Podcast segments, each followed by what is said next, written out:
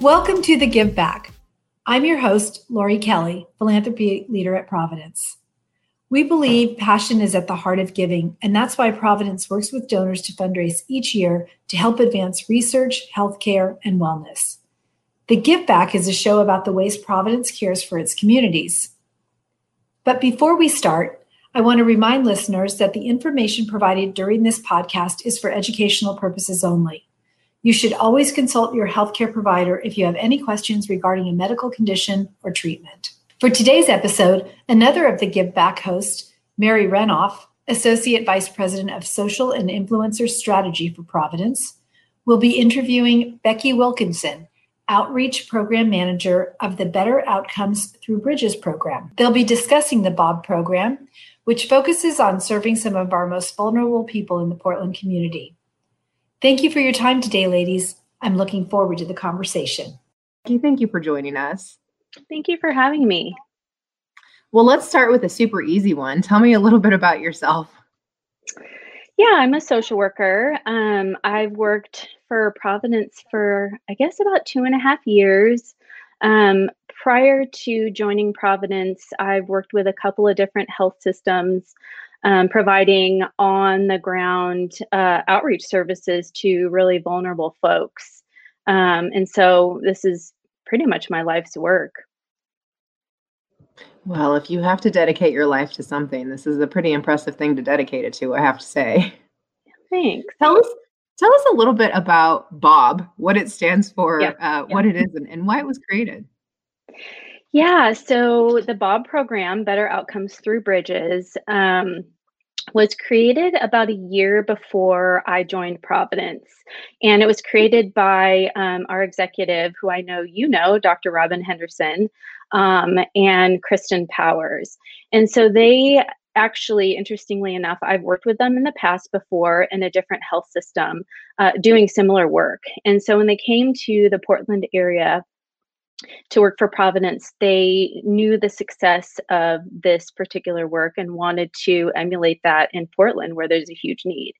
And so, really, what the Bob program originally started as it, uh, ER outreach. So, focusing on patients who were coming into the emergency department frequently, who had a lot of social needs. Um, behavioral health conditions um, that really just sort of needed that extra one-on-one you know, face to face work in the community. And so now, what Bob is, um, I mean, I love your intro. It really does focus on our most vulnerable in many different ways. So we've sort of rapidly grown into uh, working out of five ERs in Oregon. We have a primary care program, a behavioral health clinic program. We are partnering with a school to provide school outreach. Uh, we are working uh, on a housing project in one of our vulnerable communities. Uh, so we have a lot of things going on, really, that that all sort of have that overarching, you know, behavioral health work in the community, vulnerable folks, and it's really just now tailored towards the different community needs that we are in. Um, and so when I say behavioral health, I mean that this encompasses us working with folks who have addiction issues, um, social determinants of health, um, you know, chronic pain issues, mental health disorders. So it really encompasses sort of all of those things. Well, and talk to me about is this this program sounds pretty unique. I, I, imagine that there are programs that maybe touch on on some of these facets in in other systems. And you mentioned, you know, coming from a different system. But what makes this program kind of so unique? Is it is it all of the components? Is it the location? Is it everything? What is it? Uh, honestly, I mean, just in doing this work for so long, um, and then also having the opportunity to really create this. Um, in a community as big as Portland, and then also being able to serve some of our more rural communities that that our smaller hospitals are in. Um, you know, as I mentioned, it's really serving the community and looking at the uniqueness of the needs in that community. So, for example, uh, we have a county that we are working in uh, that has one of the highest rates of homelessness in Oregon, but that has zero overnight shelters. Uh, at the last uh, point in time count, more than half of the homeless population were kids. And so when we looked at expanding in, into this community, um, you know, we have two of our, our small hospitals in this community. I immediately got connected with uh, with folks that were looking at unique ways to provide safe overnight housing. And so so that was how we started our work in that community. We we quickly partnered with housing groups. It's actually a group of pastors um, and other constituents in that community that have been trying to introduce these these programs into that community. You know when i look at our uh, our clinic work um, specifically the clinics that we work in are in another part of oregon that is also rural um, and a lot of what that community experiences is food insecurity and transportation issues. So really being creative in writing grants to to fund some of that stuff. Um, and again, just tailoring the work that we do towards those needs. So, uh, you know, in the ER work, of course, it's and it's all relational. I mean, I, I get asked all the time, why do you think this work is so successful? I mean what makes this different? What makes it unique? And and to be honest it's the relationship building. I mean it's not only just relationship building with our clients um, because we have the unique opportunity to really bond with folks when they're not in crisis you know when they're outside in of the hospital when they're you know camping wherever they live. We can take them to a coffee shop. We can actually spend the time and listen to them. And and and we really take the time beating the street and working with our community partners. I mean you know this is this is a lot of work and it can be really complex and uh you know and, and to be honest it can be really sad too. I mean there's as we witness right now i mean there's a lot going on in the world and and now our vulnerable folks need us more than ever. But with the strength of working with our community partners we would never be able to uh, get all of the things done that we have with our clients. Well, you know, you you touched on so much there. I had so many questions I wanted. I know. sorry. well, no, it's just, it's great. I mean, you talked you talked a little bit about kind of all these different these different facets, and I think people don't really think about it when you think about people who are, you know, housing challenged or or you know people who are struggling or maybe living on the streets or living in the cars you don't think about the fact that that that situation is impacted by having a safe place to live but having food in your belly or a job or transportation to that job or even an education in order to get to that point so mm-hmm. you have to be working with a lot of different stakeholders or partners or even other community partners in order to make this mm-hmm. happen talk to me a little bit about um, how how you provide these services like how how are these made available um, do you mean just what it sort of looks like when we work with somebody or like funding for well, the programs? Yeah, I think I want to talk about both of them, but let's start. Let's actually start so that we're educating people. Let's talk about the fact of how does somebody get through your, and I'm going to use air quotes, virtual front door, right? How do you yeah. get the, the the the resident, the patient, the person in need to you, and then what does that journey look like? And I'm sure it's different for everybody, mm-hmm. but you know, as general as you can make it. Yeah. Yeah. Yeah. Um, so again, utilizing our community relationships, uh, we get referrals from everywhere.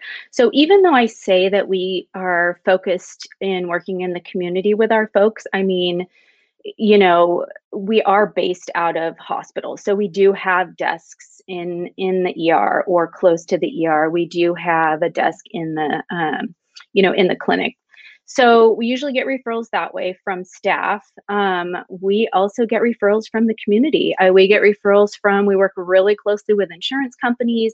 Luckily, we're payer blind, so we can work with anyone, really truly focusing on uh, everybody who needs services. So, you know, we get refer. I mean, I, I get calls at least three times a week from the fire department from you know behavioral health police unit from i mean everywhere you can imagine you know social service agencies.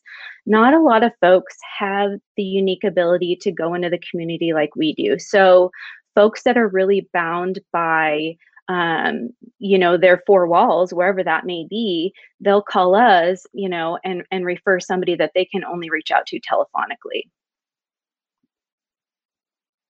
That's amazing. I, I love kind of the way you framed that. And and one of the other things you said a couple of times you've touched on is kind of this your ability to build a relationship with people. And I think that's the other thing people tend to forget is when you're in these situations of like I said, living, you know, in a tent or on a boat or whatever, oftentimes it's it's because you don't have family or you don't have anyone to support you or you have a fear of being you know a burden on your family. But you guys are developing these long-term relationships with people. You're starting to see them over time and really kind of have that affinity. And and i do think that's one of the things that makes you unique is you actually get to know the people. It's not a one and done. You're not like in the emergency room and then kind of quote unquote hoping they get better and never come back. Talk to me about why that makes a difference in getting to know somebody and then their kind of long-term success well, I mean, as you probably already know, doing this, you know, doing what you do, I'm sure you hear a lot of stories about traumas. And so, folks that are living outside or are really vulnerable in many different ways, you know, it takes it takes a lot to trust others. And so by us having the ability to really like literally and figuratively meet them where they're at. So uh, we can take we can be in their environment. We can take the stress away of them you know being in the hospital. If people don't want to come into the hospital 100 times in a year you know something else is going on. And so for us to have the ability to just listen and that i can't even tell you how many times i've heard clients tell me you are the first person I felt like a, uh, that has really listened to me. And and so we have that ability. I mean, we are not like forced to um, you know, have time constraints really. We can sit down with them for an hour and literally just listen. And and usually that's what the first meeting is is is listening, you know. So I guess that does kind of beg the question of you said the first meeting. I mean, is there is there kind of a standard like you try to get somebody from start to finish in 30 days or 60 days or is it really just vary? It varies. Um, so we have a couple different programs, as I mentioned. I didn't mention our peer support program, which is a little shorter intervention, and that's and when I when I say peer support, I am, mean people that have lived experience. So people that we have a whole team of folks that actually were homeless themselves. Wow. Um, and so their work is a little more unique and a little more short term. Uh, when I talk about outreach, um, a an outreach worker is somebody who I would classify as in between a peer support specialist and a clinician. So they're bachelor's level a lot of the team, interestingly enough, uh, does have their own lived experience, even though they're not technically peer support specialists. So, um, so there's no time limit on the outreach work. I, I do not want folks to feel like they have to force somebody to do anything because this really is truly patient led. It's interesting you talk about kind of both the peers and the the lived experience. Having you know spent a great deal of time working on mental health and housing in the last few years with Providence and Wellbeing Trust, I have learned that I would say 80 plus percent of the people who work in that space work in it because they do have lived experience, either their own or somebody in the family. And so I imagine kind of that being able to relate to somebody really matters when you're talking to the people that you're trying to help. Is is that I mean, do you hear that a lot from them? Yes, yes. Uh, we started with, I mean, we have a couple of different projects going on with our peer support specialists. And uh, recently, uh, we have started uh, working with our regional trespass committee, um, okay. as well as our property management folks. So in Portland, if if folks are camping near some of our properties, we'll send our peer support specialists out there to reach out to them and say, "Can I can I help you along your way?" You know, we our program luckily has some partnerships with shelters so that we have designated shelter beds. Um, and because we're in the community so much, we have those partnerships that we sort of have ins to different types of unique, um, you know, transitional housing or what whatever that may be. But you know, it that's going to be received. Somebody walking up to a camp that has already lived in a camp before is going to be better received than me walking up to a camp. Uh. Not to say that, you know, I mean, I feel like I'm a good social worker and I absolutely love this work. Um, but, it, you know, it's different. It's different. Yeah, it is. Yeah. It is. Well, I know um, you've touched on a little bit of kind of what the program overview is, but how is it kind of I assume that you guys are always adding services or new partners or you know trying to optimize over time. Tell me how Bob's kind of grown. Oh my gosh. Yeah, I I was just talking about this the other day. I literally could have never imagined it would have grown into what it is now. And um, you know, we we actually service uh, all across the state. So we have eight hospitals in Oregon, and in some way, Bob works with seven out of the eight hospitals in Oregon. Whether it's peer support, uh, follow-ups uh, via telephone from any of our, um, you know, behavioral health patients who have discharged from the ERs, to like I mentioned, school outreach clinic outreach. Um, so it's grown a lot and it's actually going to grow more. Uh, we recently started working with um, one of our hospitals on a pilot project to provide peer support services for uh, folks that uh, were getting inducted in the hospital for medication assisted treatment.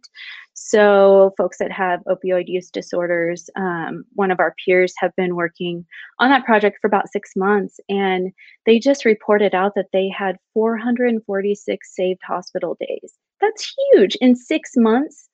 I know. That is so they, huge. Yeah, so they're looking at expanding that. Um, but yeah, it's, I mean, there's a lot of interest for Bob because folks see all of the success and they know that, you know, again, they're bound by their clinic walls or hospital walls, and there's only so much that can be done in a short amount of time. It's interesting, kind of how you've built the program. Do you think Providence looks at this? Because we're, we're talking about Portland, but obviously we have a lot of vulnerable populations in, in all of the ministries we serve but when you look at housing specifically so much so in california and seattle do you see this kind of being a blueprint? Like do you hope that bob becomes bob portland bob seattle bob missoula? Of course i'm very biased. I mean i truly 150% believe in this model. I mean i've seen it work for you know the decade that i've done it.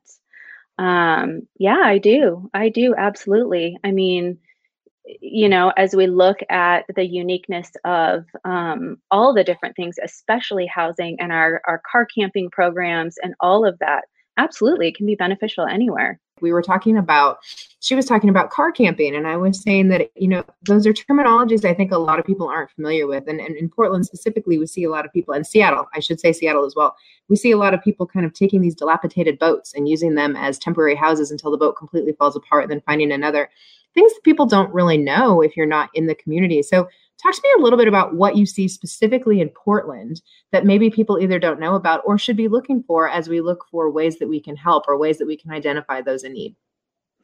Yeah, I that's a great question. Um, and thank you for asking it because I, I don't think people really realize um, the magnitude of the issue of houselessness, uh, not only in Portland but the entire state. Obviously, it's a it's a crisis in our nation. And as I mentioned earlier, talking about one of the um, smaller communities that we work in, um, that having one of the highest rates of homelessness. I think at the at the last time I looked, it was the second highest in the state, having zero overnight shelters. I mean, we we cannot rule anything out when it comes to addressing homelessness. And when I say that, I mean, you know, providing safe overnight car camping spaces. So, so earlier I mentioned that we started work in this community. Um, I wrote a couple of grants, luckily got them, and started working with this local community organizing, um, basically an organization helping communities do organizing. And this particular group, which is mostly pastors in the area and constituents, had this housing work group so they wanted to introduce um, safe overnight car camping in church parking lots. And and sort of what came from that as we looked at developing that program is now at uh, one of our sites, one of our ERs, we actually offer safe overnight parking. So I'm calling it the POP program, the patient overnight parking program. And so what we've done there is we have, um, it just sort of came by accident where one of the outreach workers asked if we could have her client who was living in his car sleep in the parking lot spoke with the you know the site executive and they agreed and so here we are with a program and so so what it is is is they have to be vetted of course um, they have to be a bob client because we're not just going to plot people in the parking lot we want to be able to offer them services but I mean, up to date, I, you know, we've had the program not that long. Gosh, I want to say maybe six, seven months. Um, we've had four people so far and all four have been housed. And and maybe that's not a huge number and that's not going to solve homelessness but that's four more people off the street into permanent safe housing. And it's four more people that are taking now able to take care of their health because all of them were sick. And in fact one of them uh, was a, a couple and uh, one of the couple actually had an emergency in the middle of the night probably would not have made it if they weren't so close to the er um, so my hope is that we can look at other providence sites and introduce the same thing because why not? We have a million empty parking lots that aren't being used at night and we've got how many tens of thousands of homeless people you know?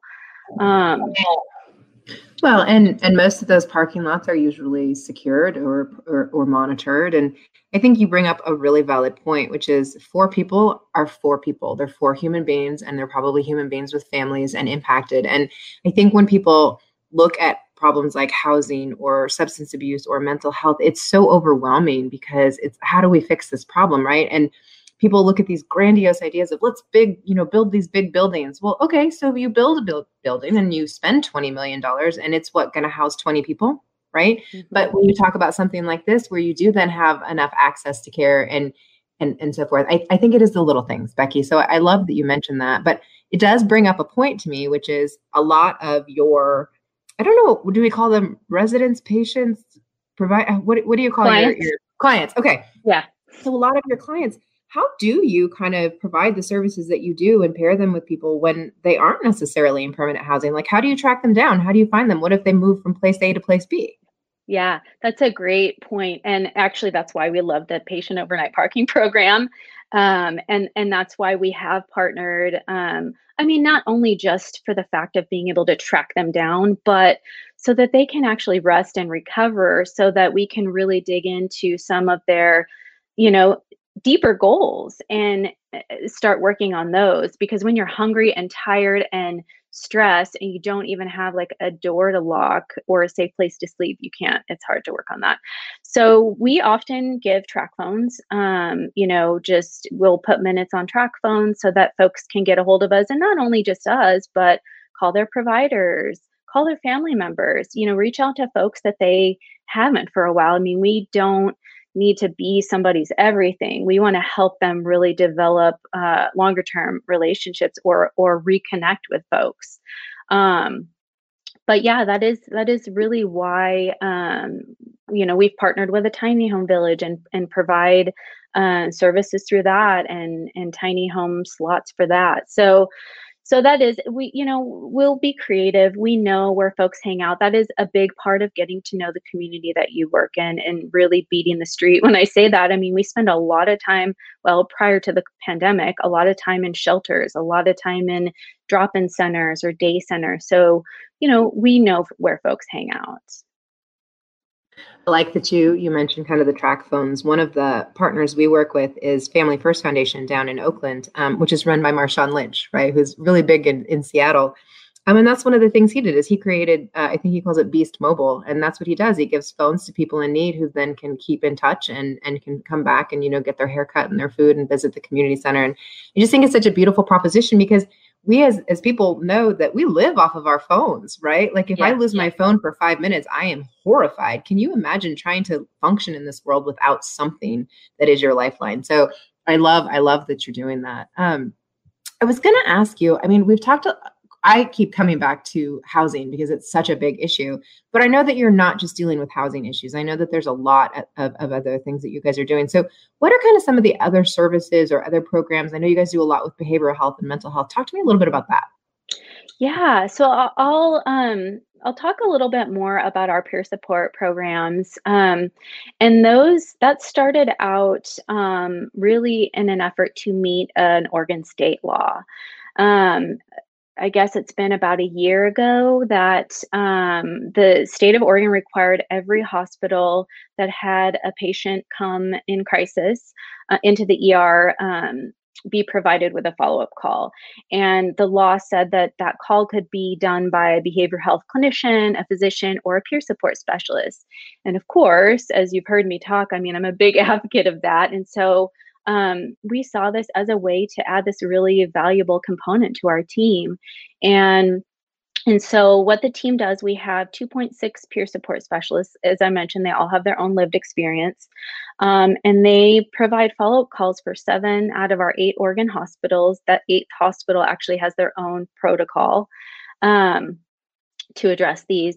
They do about 475 to 500 ish calls a month. Um, and so when they call folks after it's within a 48 hour time frame that they have to make their calls. Um, but it's really to spend time with them on the phone to make sure they have all of their needs met, that they know where to go if they have another crisis. Uh, did do they have follow up appointments with their providers? If they don't how can we help them you know make those appointments? Uh, are there any barriers to getting to those? Transportation or anything else? Um, and often this really turns into some unique conversations and unique as i mentioned opportunities to really help in a deeper way. I mean just as, as an example um, so the peer team if folks at least within the Portland service area, need a little bit more. Maybe need some face-to-face work, or you know, maybe regular calls or regular meetings. They will actually meet them face-to-face um, and, and spend more time. And so, so peer support really is just that. It's just support. So it's taking them for coffee it's going for a walk with them it's you know we had a, a client that was working with one of our peers that um, was so was self isolating so bad that was just triggering himself into this cycle of panicking and then going into the hospital you know it's just this cycle that couldn't stop. And so our peer really spent a lot of time talking to this individual about ways to to pull themselves out of that. How how can you start redeveloping those relationships in your life? And actually from it came us utilizing one of our community contacts um, to to get him a job. And so he started working part-time and this program was specifically for folks that have behavioral health issues and that maybe need a little more support to um, fulfill their jobs. Things like that. I mean they're so creative. You know they even before the pandemic um, you know they would be really be creative with folks that didn't have transportation and were struggling with their addictions and uh, you know uh, i'll join an online meeting with you if that's what will help you know things like that. I mean i, I can't tell you how many aa meetings i've gone with folks and that's really just the uniqueness of you know thinking outside of the box being innovative you know sort of using either our own experiences and making sure that everything is truly in a trauma informed way and, and this is why these outcomes are the way that they are. Well i now want to work for bob just so you know. I think it's such a beautiful proposition. I love it. You you mentioned kind of the pandemic and that was one of the questions i was going to ask you is how has covid really it's kind of a two-parter. How has it impacted the clients you have, both from a physical health and a mental health, but then how has it impacted the way that you provide services? Because we don't have a lot of physical, you have social distancing. Talk to me. That's got to be a whole different world for you. Well, it has been very interesting. Um, so, we've still been doing outreach, of course, safely and to a certain degree during this whole time. Um, it has significantly impacted our clients. I mean, you know, I- am sure you've heard, you know, folks are even more stressed and more vulnerable. And I really worry about the long term effects of this. Um, you know, and we just, we do what we can do. We, we continue just providing the support that we can. We've delivered, I've even dusted off my outreach skills and have been delivering food boxes. And, you know, our school outreach program, they have been delivering crafts for families, you know, that just don't have the money to really help keep their kids entertained during this time. Um, so when the pandemic initially hit, um, we immediately, of course, started doing everything telephonically. And as things sort of leveled out and we're starting to level out, and we were actually starting to see cases of COVID in our homeless population. Um, we actually ended up were running a hotel that Providence was leasing some rooms for. Uh, what had happened was we didn't folks didn't really anticipate this happening but some folks that were being screened for covid were uh, discharged to a motel that we normally contract with for a few days while they were awaiting their test results. And uh, i think what happens is sometimes folks just like you know search homelessness within the intranet of providence and bob comes up. So i was contacted quickly after they were discharged um, by one of our covid uh, clinic doctors and said i've got these these homeless folks that have tested positive and i need to find them. Can you help me? So so we immediately realized that they were in these rooms and um just our team is amazing. I mean i just i can't even this team is amazing. So we immediately just wrapped around this services in this motel. We leased 10 rooms. We were on site 24 7. You know, of course, we had our PPE and we were making sure folks were quarantining. We were providing them services. We dropped food at their door. Um, you know, just making sure it's the same thing that we do in everything else. It was just tailored towards, you know, these folks.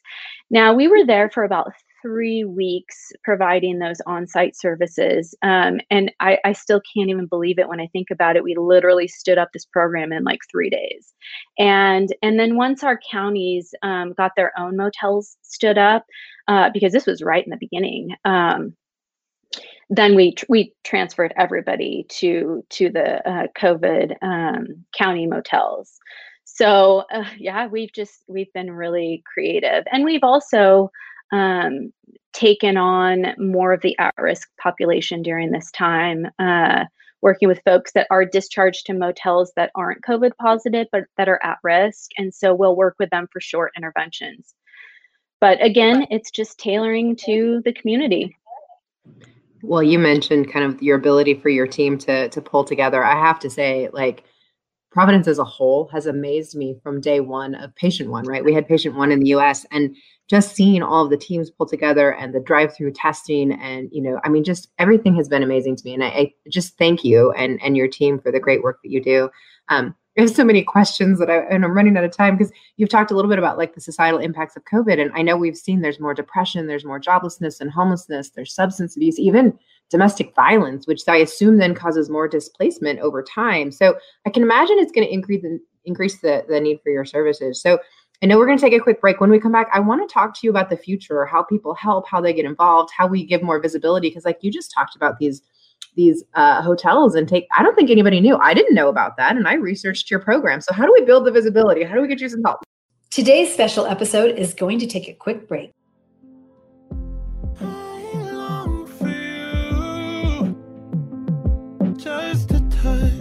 Does that scare you? Of your hand. You don't leave my mind. Lonely days I'm feeling like a fool for dreaming.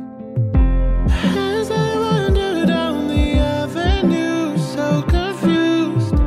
Guess I'll try and force a smile. Pink lemonade sipping on a.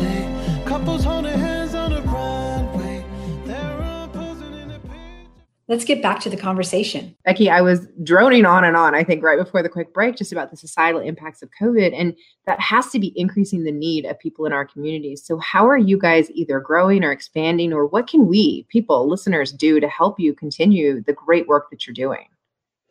Yeah, thank you. Um, you know, it- it is a little bit of a struggle because some of our programs are grant funded. And so there's always that sort of worry that, um, you know, as the state of our nation really struggles with um, lots of cuts, um, you know, that's that's always a concern. Um, you know, and, and talking about it just in forums like this, I talk about this program constantly. Um, you know, I'm always presenting about the work that we do because I do believe in it so much. Um, I do a monthly newsletter uh, called the Bob's Blurb, and I talk about. I mean, we I share success stories every month in that. I talk about the new work that we're doing, the new partnerships. I talk a lot about housing, and I know we have spent a lot of time talking about that because that is a huge issue, as you know, and it it is probably the single most uh, just the most important social determinant of health is is having safe housing um, and you know i would say that just awareness in general is probably the best thing. And you know for providence i mean i feel so grateful for our oregon regional behavioral health uh, department to just let let me do this. I mean this is we have sort of really been very creative in each of the communities that we work in and to have this forum to talk about it and to continue this work and you know i'm just really grateful so I, I think the single greatest thing is really just talking about it and spreading awareness and talking about our outcomes um you know how can we scale this to all of providence i mean it's huge it's huge Well, the need is huge, uh, but I'm guessing your program is not huge. Tell me how many people are there? How many? how, what is Bob? How big are you? Yeah, well, including myself, we have 12 folks. So, Doing a lot of great work. That's impressive. yeah, a lot of work. Yeah. Let's talk for a minute though about those people because the work you're doing, which we call God's work here, um, is amazing and beautiful. But it has to be exhausting. It has to be emotionally draining, especially right now in COVID, where you're worried about your own health and your own family and that sort of thing. And, and I imagine also when you're going around some of your COVID patients, that does impact your ability to be around your family. How do you guys deal with that? How do you deal with kind of the the burnout factor within this space specifically? I'm so glad that you asked about that. It's it's funny. I I speak a lot about Bob, and not a lot of people ask about that, and that is huge. Um, and that is why I have specifically developed the program in certain ways. Meaning, I do not want folks to. Um, first of all, I don't make them have a set caseload, right? I don't say you have to work with this many clients per month. End of story. You know, I I don't make it a numbers game, right? I make it more quality over quantity. However, I mean, it's not to say folks don't have, you know, three clients on their caseload. I mean, it's me spending the time with the team and saying like like let's balance your caseload because our criteria for for our ER outreach program is a minimum uh, folks ha- have to have on top of a behavioral health condition a minimum of 20 visits in 12 months or 6 and 6 weeks. Now, in different parts of Oregon where we work, of course, Portland, frequently that person gets 50, 100, 150 ED visits in a year, and those are very highly complex cases. Um, and I don't want folks to burn out. So it, it's it's a matter of let's balance it out, right? How can we balance that out? And let's bring other folks in, and and you know we we at each of our ER sites, we run a monthly multidisciplinary team meeting and we bring in basically experts in the ER, you know, psychiatrists, doctors, nurses. And so we really look at some of these complex cases and create care plans together and then and then bring them to the patient and the client and say okay this is how, how this is how we think we can best treat you. What is your input? you know? Um so we do a lot of team events. So around Christmas time, we actually came up with this idea to do a Christmas sprinkle. I made about 150 bags of homemade Christmas cookies, put them in these little sacks. We got donations from um, from one of our office buildings of socks, gloves. You know, we made hot chocolate. So we just took wagons around our regional building and basically walked into camps, uh, walked into low income housing buildings, and just did stuff like that. We meet monthly and we also talk about this often. Every year we do intention boards. So, you know, I do not want the team to ever forget how important the work they're doing is. And so, you know, we'll do um, those intention boards to help us remember why we're doing this work what is important about what we're doing? Why do you guys want to do this work? Um, things like that i mean really just for me i feel like you know now that i don't necessarily carry a caseload of my own that my sole job is to help them do their jobs in a better way that always becomes tougher as you kind of move into management and administrative roles is that you do less of the work you love and it's really about supporting the people who do that work. And, and it can be challenging. You can feel disconnected. I, I kind of like that you were saying during this covid time that you've actually been able to pick up a caseload. I, I imagine that that kind of does help a little bit in the long run. Oh yeah. Oh, I love it. I was I loved being at the motel and just and delivering food boxes. Mm. And I do, I do actually a lot of case consults for our community. We get, as I mentioned, we get a lot of community referrals, um, especially the fire department, places like that. And and I do a lot of consults. Um, and and to be honest, you know, part of the requirements for the team and myself, I mean, we I have them go to as many community meetings as they can. Uh, we also run a large community meeting every month. I run a huge meeting of other outreach workers and social services and hospital folks and run a large list serve that we send out resources to the community. And so that really helps us stay connected well i don't i don't want to beat a dead horse but i do think that a lot of people listening are really going to want to know how to help and i think that that could be through donations it could be through volunteering i don't know what your programs look like but even if it's just you know if you're helping people in need and maybe they're in need of clothing i don't know what i'm Yeah. sure everybody's thinking how can i help? What are the best ways to do it? Gosh well funding is a huge thing uh, and um, i would say probably connecting with our local foundations um, around funding uh, opportunities. Um, donations we always accept donations. Uh, we're you know in fact i have a whole garage full of stuff that we were helping all of our motel clients with you know clothing and i mean folks you know track phones uh, that's huge. Track phone minute cards um okay. you know gift cards for for food uh you know we purchase a lot of tents and tarps and things like that um i actually just was speaking to somebody the other day who wanted to get involved and um, i mentioned the tiny home village that we are partnering with um, and and they need help too. I mean you know we have our uh, i've called them bob bungalows uh, so I, I know it's funny. Um, we're actually just ready to house we only have two of them and we're ready to house our second person in there but but the village you know they need donations too. I mean they need uh, you know food things like that and i would say anytime you can support our community partners you're supporting us too because we could never do any of this without our community partners Well, so I, you know, you you mentioned a little bit donations. I'm going out on a limb here. Tell me if I'm wrong. If if we send people to the give.providencefoundations.org, will the money get to the Bob program, or is there somebody some other specific place? So there actually is another specific place. Uh, you want to go to providencefoundations.org and slash BOB at the end. So if you click on that link, it will take you directly to a donation page for the Bob program. And where that money will go, it will be put into a behavioral health fund specifically for use of the Bob program.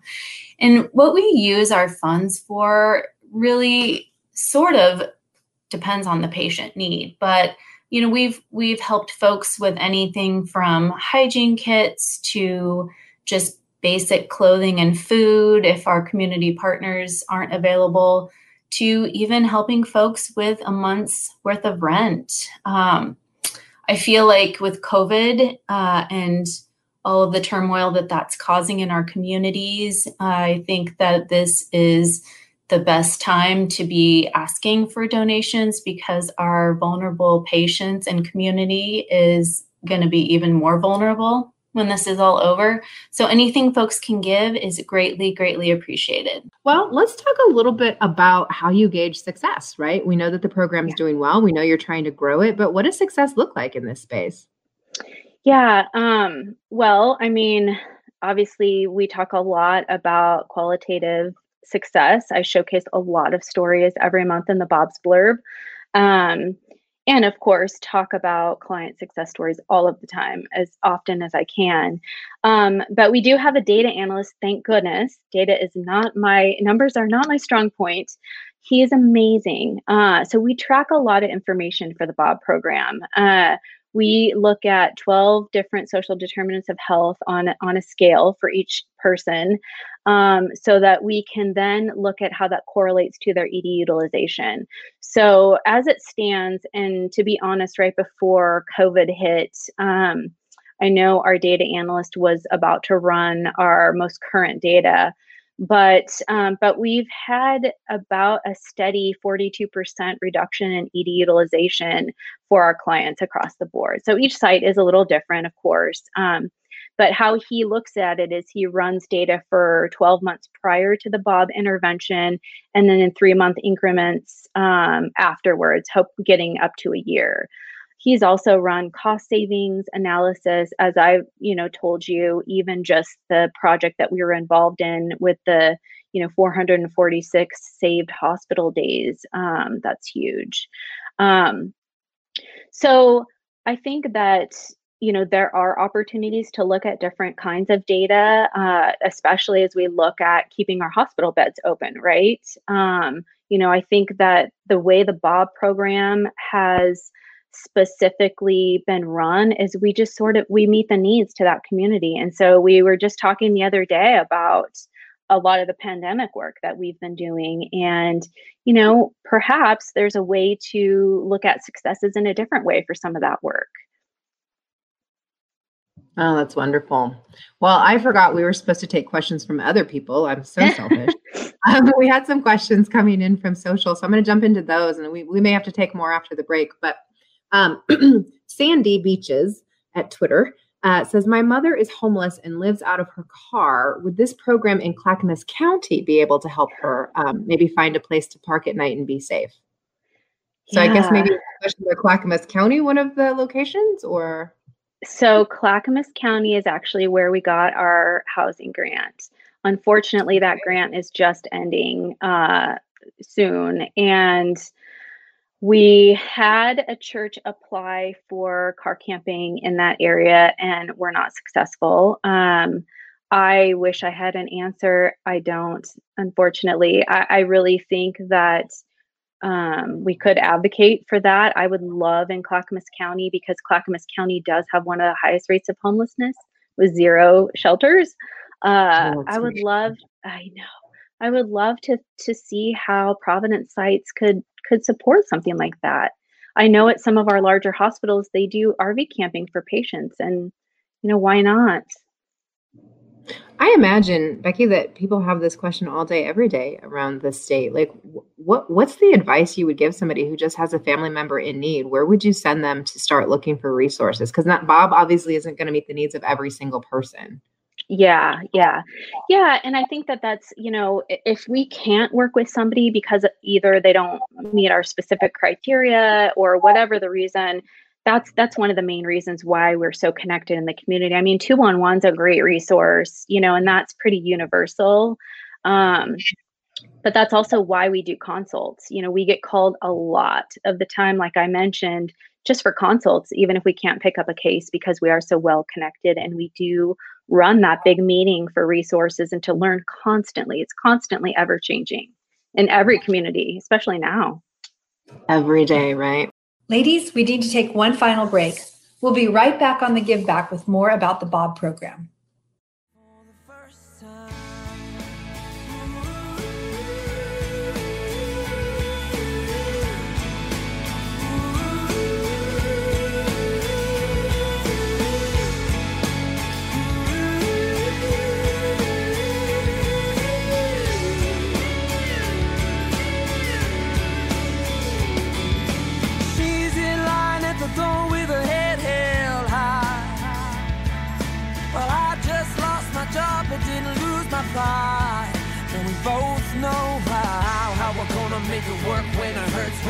Yourself up, you get kicked to the dirt.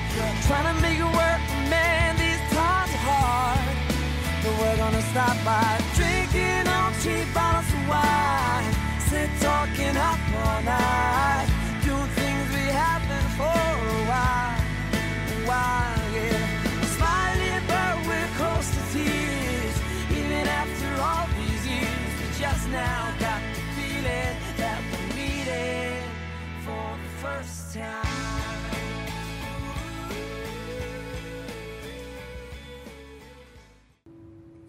Thanks for joining us today on The Give Back with Mary Ranoff and Becky Wilkinson, talking about the Better Outcomes Through Bridges program, also known as Bob. Right before the break, we started taking questions from social. We were talking a little bit about how to access services. Um, one of the questions we got from Brandy on Facebook is My brother has problems with addiction and he gets himself into trouble a lot.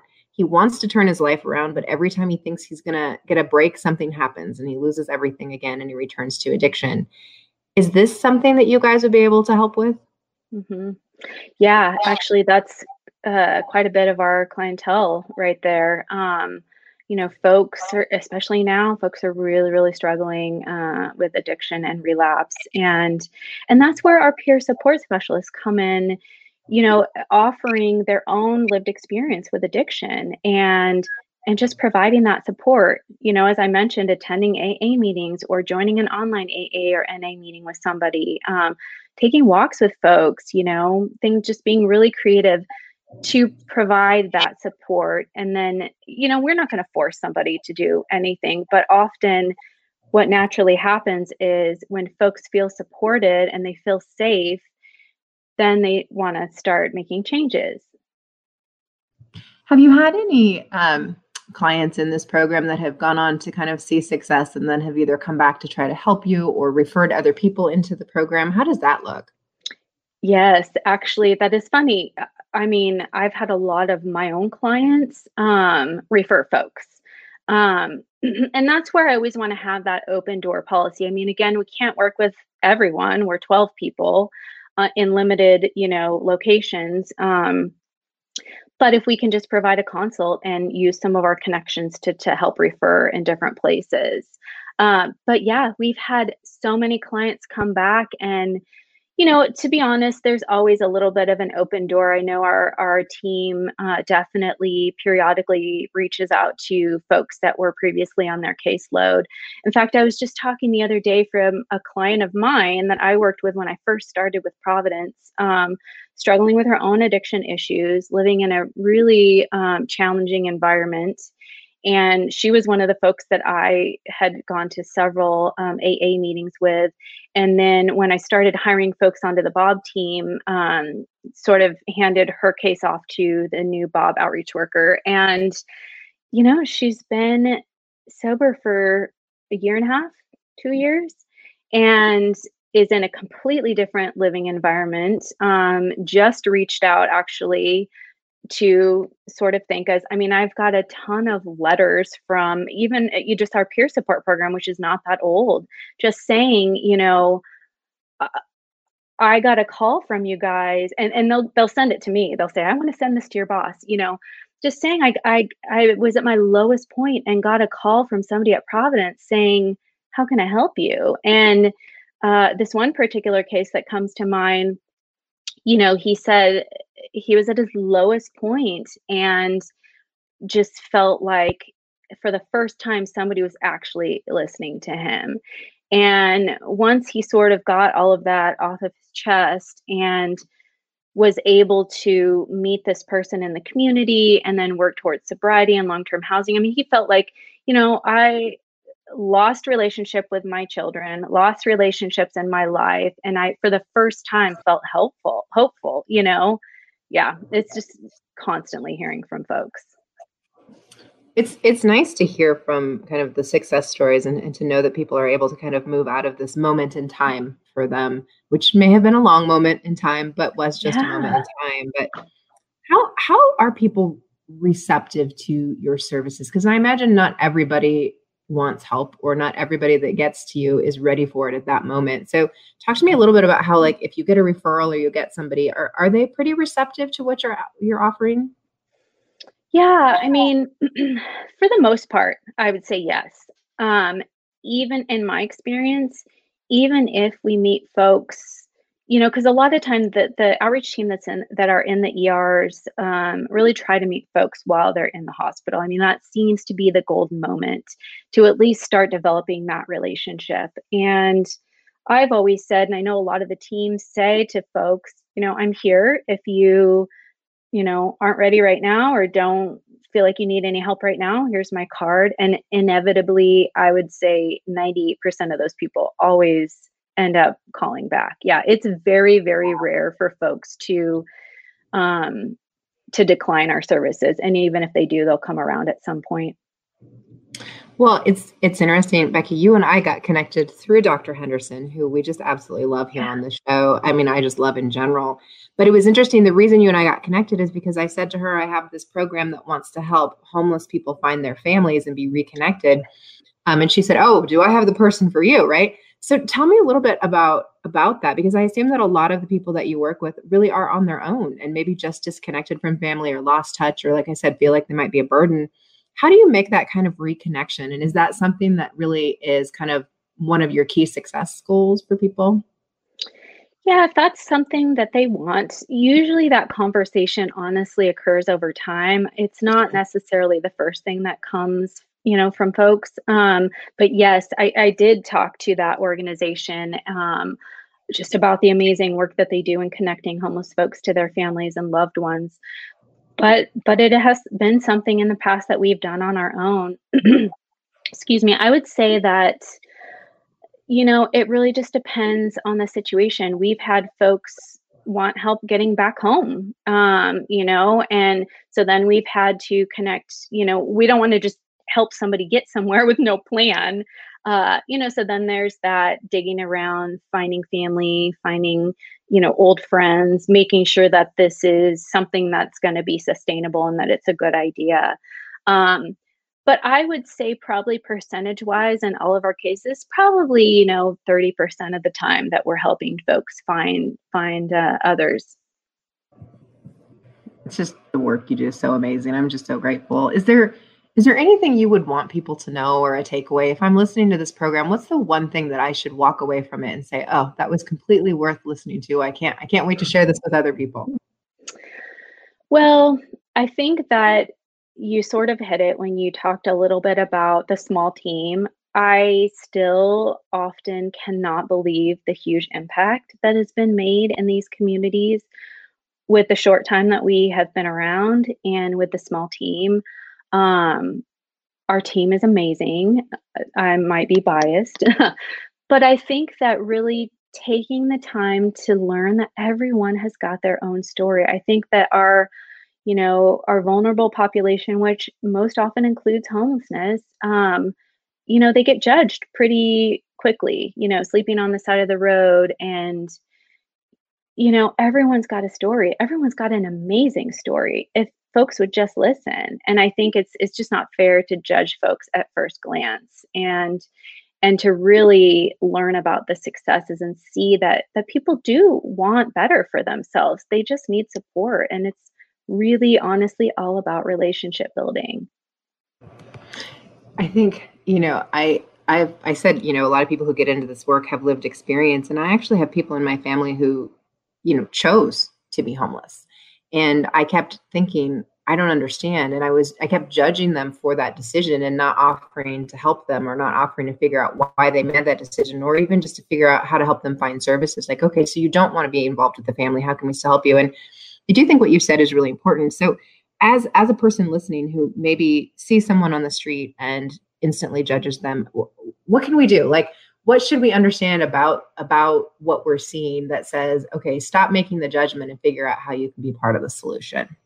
Yeah i, I would look at whatever community you're living in and see if if you know volunteering is your thing. See if you can volunteer. Raise awareness. I mean if you're comfortable not everybody's comfortable but you know look somebody in the eye say hi you know take the time to listen how are you? and truly mean it honestly. Um, you know and, and homelessness is uh, you know it's a huger issue than just small communities. I mean even just in our small uh, housing you know work it, just coming into different coding and all those types of things um, i think advocating writing to your cities and communities learning about what the constraints are in your communities and advocating for them can be the biggest impact you can make well, Becky, I really want to thank you for joining us today. And I want to thank everyone for listening and sending in their questions. Uh, we look forward to future topics with more experts from Providence. Make sure to follow us on social media at Providence on Twitter and under Providence Health System on Instagram and Facebook. To learn more about our mission programs and services, visit future.psjhealth.org And don't forget to visit our providence.org and look for the Bob program and see how you can be a part of the future success. Thank you all for listening. Thank you, Mary, for guest hosting, and also to Becky for joining us today and sharing your insights. If you're looking for more information about Providence work to improve our community's health, please go to providence.org. If you'd like to make a donation to the work that the Bob program does, you can visit us at providencefoundations.org slash Bob. And for more information about Providence's work to improve our community's health, please go to providence.org. Wishing you all good health.